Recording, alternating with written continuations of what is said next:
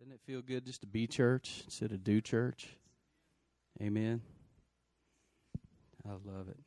Turn to uh, 2 Kings chapter 6. I know probably did your quiet time there this morning. 2 Kings chapter 6. I cheated. I had a bookmark there already. How many of you have, uh, I may be the only human in the room. How many of you have ever been running late and you go to get your keys and they're not where you thought they were? Am I, has anyone else, is that ever ha- daily?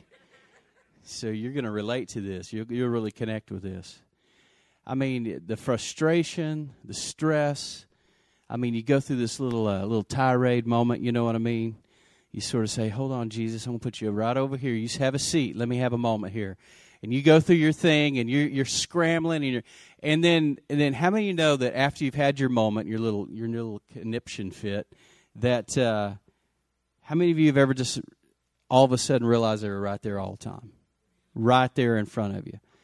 I mean, right there. Even tonight, Annette came up to me and she goes, "I need your keys." I'm like, "Why do you need my keys?" Because because you had mine, and, and she, I said, "No, I don't have your keys." And we were, we're going through all this, right? Just standing right back there. Turns out they were in her purse, right where they should have been, right? So I mean, we all have these moments where we're looking for something, and it's right there in front of us. And, and let me tell you something the Bible is full of moments just like that. And so in Second Kings, I want to pick up in this because we have a situation here where the very same thing happens. They're not keys. But uh, follow with me in Second Kings chapter 6. Are you there? And uh, we're going to read out the ESV tonight. Uh, we'll start in verse 8, and I'm going to skip through Randall, so just be ready to, to fly with me. All right, verse 8 says, Once when the king of Syria was warring against Israel, he took counsel with his servants, saying, At such and such a place shall be my camp. But the man of God sent word to the king of Israel. The man of God was Elisha, the prophet. He says, Beware that you do not pass this place, for the Syrians are going down there. And the king of Israel sent to the place about which the man of God told him. Thus he used to warn him so that he saved himself there more than once or twice. So the scenario is that there's this prophet who is somehow supernaturally overhearing or hearing the plans of a king that's warring against the nation of Israel, and he keeps busting the secrets. He keeps he keeps decoding the king's plans and strategies. So something develops out of this. Verse 11. And the mind of the king of Syria was greatly troubled. Why? Because somebody was reading his mail on an ongoing basis.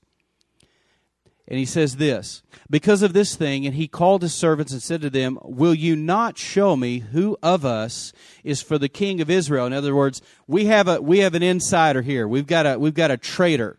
We have a spy among us. So somebody must be be le- we have a leak in our camp. And in verse twelve, and one of his servants said, None, my lord, O king, but Elisha the prophet who is in Israel tells the king of Israel the words that you speak in your bedroom. Someone say, uh oh. How would you like to have every word spoken in your bedroom and your bathroom exposed? Come on, couples, you know what I'm talking about. Verse 13. And he said, Go and see where he is, that I may send and seize him it was told him, Behold, he is in Dothan. So he sent there horses and chariots and a great army, and they came by night and surrounded the city. When the servant of the man of God rose early in the morning and went out, behold, an army with horses and chariots was all around the city. All right. So Elisha's servant is going to go out for his morning stretch. I don't know if he's going to go jogging or what, but he's out early. He walks out and he sees the city surrounded by the by the Syrian army. Someone say, "Uh oh." I mean, this is bad news right here. So they're surrounding him, and the servant said, Alas, my master. Now, that's kind of nice language, but I'm sure he was absolutely flipping out. He says, What shall we do? Can you imagine that? I mean, he's, he's like, remember, remember the movie Chicken Little? I mean, it was a book, storybook long before that, but but the movie. Randall, can you throw that picture up there? I, I just this was on my mind earlier. This is what most of us look like when we get bad news. I mean, we go into freak out mode. Now that that may be what some of you look like. Don't point, but that may be what some of you look like. But the second picture actually is a little more accurate. Let's throw the second picture up. The end is near. A lot of times when we get a bad bad word or we we we see things and it's apparent to us in our current circumstance, in our current situation, it, it, we, we go into this mode here where we're in an absolute panic. Because what we see tells us something. And in that moment, it is as though the sky is falling. Anybody know what I'm talking about? In that moment. Now, I want you to look around the room. Notice that most of us have outlived all those moments. Look around. We're still here. Our heart's still beating. We're still breathing. How many of you know that? How many times, I'm not know I'm going to ask for, for actual number, but think about how many times you've gone into chicken little mode where the sky is falling, the wheels are coming off, the bottom's dropping out. Life is over as I know it.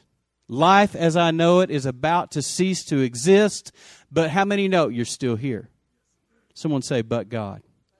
You're still here. And even though we can stick our head in the ground, we can stick our uh, blessed assurance up in the air and, and, and, and, and get this attitude of, if I just hide, nothing will happen. I, I'm going to go into panic mode. But let me tell you something. This is exactly what was going on with his servant. He was freaking out. The sky was falling. He walks out for his morning stretch and he sees the army of the enemy completely encamped all around the city. Now look what happens. Let's get the rest of the story. And the servant said, Alas, my master, what shall we do? Verse 16, he said, Do not be afraid. I love what Elisha says. Do not be afraid. Now, wait a minute. Everything looks bad here. I mean, these guys are about to kill us. Do not be afraid. For those who are with us are more than those who are with them. Someone say perspective.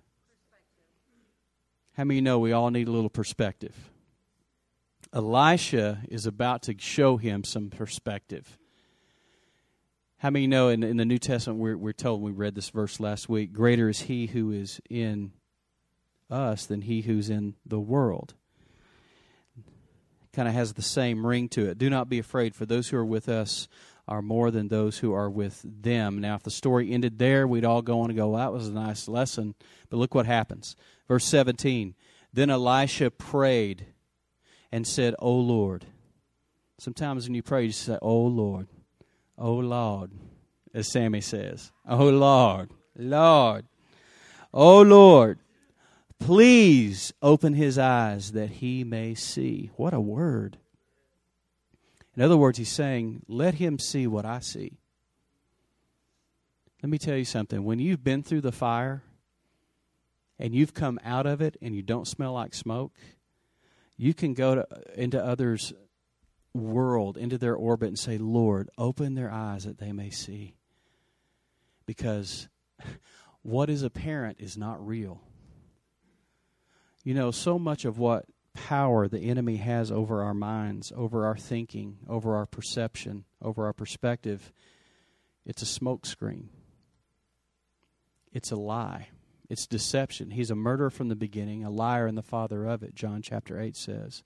And so much of what we react to and respond to is not even the truth. But in that moment, it looks like we're surrounded by, by the enemy. And some of you tonight feel like you're surrounded by the enemy. You feel like, oh my gosh, the sky is falling. But look what, look what it says here. Please open his eyes that he may see. So the Lord opened the eyes of the young man, and he saw. Someone say, He saw. What a moment right here. Someone say, Perspective. He had a change of perspective. It says, He saw. And behold, the mountain was full of horses and chariots of fire. Man, I love that picture. All around Elisha. And when the Syrians came down against him, Elisha prayed to the Lord and said, Please strike this people with blindness. So he struck them with blindness in accordance with the prayer of Elisha. Let me tell you what I believe the Lord has for us tonight. he, he has some perspective for us. Because I, I want to say to you the very same thing that Elisha said, and it is simply this Do not be afraid. Look at me. Do not be afraid. Do not be afraid. Look what it says. Do not be afraid, for those who are with us are more than those who are with them. I had something happen recently. Can I tell you a little supernatural story? Is that too freaky for everybody? Uh, if it freaks you out, I'm sorry. I've just got to tell you the truth. You have to understand, my, my background is very traditional Southern Baptist. I mean, so so anything supernatural is what we saw on TV. I mean, it just didn't happen in church, around church. But let me tell you something. In 1986, when I was introduced to the third person of the Trinity, the Holy Spirit, something shifted in me. Things began to change. God began to shift my perspective to see what I couldn't see before. And all of a sudden, this traditional Baptist boy began to experience and see things that I never th- dreamed I would see. Now, recently, I was in a scenario where where I was in a session. We call them freedom sessions. Some people call them deliverance. I don't care what you call it. At the end of the day, people get free and their lives are changed forever. So I don't care what you call it. It's just good. And I'm I'm in this this room. I'm in my office and I've got a couple of people helping me. And I'm sitting there and we're praying for this individual and we're walking them through the steps of freedom and they're just getting free. And just one by one, things are getting lifted off of their life that have oppressed them. Sometimes not only for their entire life, but even from generations back. Generational issues, generational curses, so to speak. And uh, we're watching these things just go one at a time Nothing weird's happening. Nothing. Nobody's nobody's head spinning around. Nobody's spitting pea soup. Nobody's levitating. Nothing. It's just it's just God. Truth is replacing the lies. It's a truth encounter. Truth replacing a lie. Truth replacing the lie. You'll know the truth, and the truth will what? Make you free. And that's exactly what we were watching happen. Just one issue after another. Boom. Layer after layer after layer and it's awesome. It's it's effortless at that point. You're just watching God do what He does. He sets the captive free, and we're sitting there watching that, and it's going on. And one of the people that were assisting us and helping us, uh, when we as we were landing the plane, so to speak, and finishing up, they had an interesting look on their face, and I said, "What's going?" on? She said, "I've got to tell you what I'm seeing." I said, "All right, well, great. What are you seeing?" You know, I thought, man, maybe they're seeing. Who knows? I didn't know.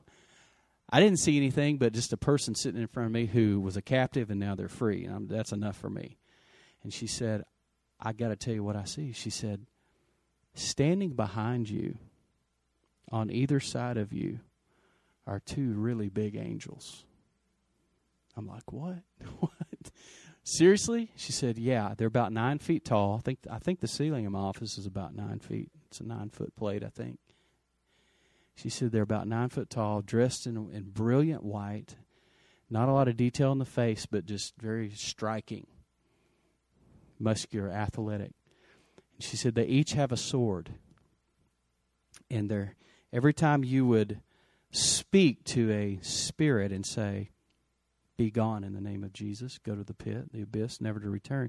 She said they put their hand on their on their sword. Oh, was this way, this way, and then with their other hand when you would say say when you would renounce them and cast them out as soon as you do that they would move their hand like this and they would be gone. The, the spirit would come out of them. That's demonic oppression. And i'm just sitting there going tell me more. What do they look like how big were they? I mean, were they have hairy arms or smooth? I mean, I want to know details, man. Somebody says they saw an angel. I want to know everything. I want a mental image and I'm telling you this because what it did for me was it changed my perspective on the authority that we walk in. Now, here's the thing I already knew by the Word of God that we had authority to do this. Mark 16, read the book. You know, I already knew that. And we were already walking in that by faith. But for the first time, in my experience, somebody that I was actually sitting there with actually saw And when they described that to me, it changed my perspective. And that's what I'm talking about tonight is a shift of what you're seeing because sometimes what we see looks very frightening and very daunting. And yet there is another reality that is actually a greater reality than this thing we live in here right now. The kingdom of God is not just made up of bricks and mortar and sheetrock and carpet and flesh and bones and everything that we see. There is another reality that is more real than this one. In fact, the Bible even says right now we just see through a glass dimly. This is just kind of a blur. It's not even real.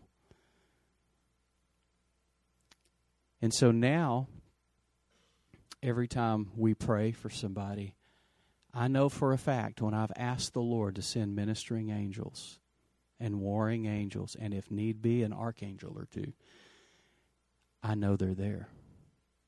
And I want you to know something. It has changed my perspective. Now, here's the beauty of that I still haven't seen one. It's probably a good thing. I'd probably make a hole in that wall that's shaped just like me. Because it would probably, because in the Bible, when they showed up, everybody flipped out. So I would probably not do any less. That's probably why the Lord spares me the embarrassment. But you know what? I don't have to see because somebody I know and trust did. And because of that, I see. Does that make sense? So, what you're up against right now, what looks so daunting, like the sky's falling, let me say something to you the sky's not falling. There's something much greater going on, much bigger going on. And there may even be an angel or two hanging around. Who knows? So I'm going to pray for you and for me the same prayer that Elisha prayed for his servant. Can we do that? Bow your heads and close your eyes. Lord, give us perspective. Father, open our eyes that we may see. Father, help us recognize that Jesus is Lord. That's not just a statement, it's not just a motto of a word of faith ministry. It is the truth. Jesus is master, Jesus is in control. Father, your word is truth and it can be trusted. The promises you make, you will fulfill. Even as Philippians 1 6 tells us that you finish what you start. And Lord, we thank you for the Holy Spirit, the Parakletos, the one called alongside to help, our comforter, our counselor, the one who empowers our witness and gives validity to our words, our actions, and our deeds. And I thank you that we are not alone. And Father, I thank you that the bride, the church, is still your bride. And that, Father, as we connect, as we begin to grow, as we begin to serve, as we begin to lead, Father, we become disciples who make disciples. Father, I'm asking you, in light of our current circumstances, where every or any people right here, right now in this building, find themselves, Father, maybe much like this young servant who stepped outside and saw this army about to pounce on them, about to destroy them. And Elisha, in perfect peace, said, Do not be afraid, for those who are with us are more than those who are with them. And Father, even as Elisha prayed, Lord, I pray tonight, O oh Lord, please open our eyes that we may see, that we may see the truth, that we may see that you have not abandoned us, you have not left us, you have not forsaken us, you have not quit on us you have not left us to ourselves. That you are not only active, you are interactive, Father. You are working with us. We have the privilege of co laboring with you. And so, Father, I pray, open our eyes that we may see. what we have not seen, that we may see the truth, that the truth will make us free. In Jesus' name, everyone said,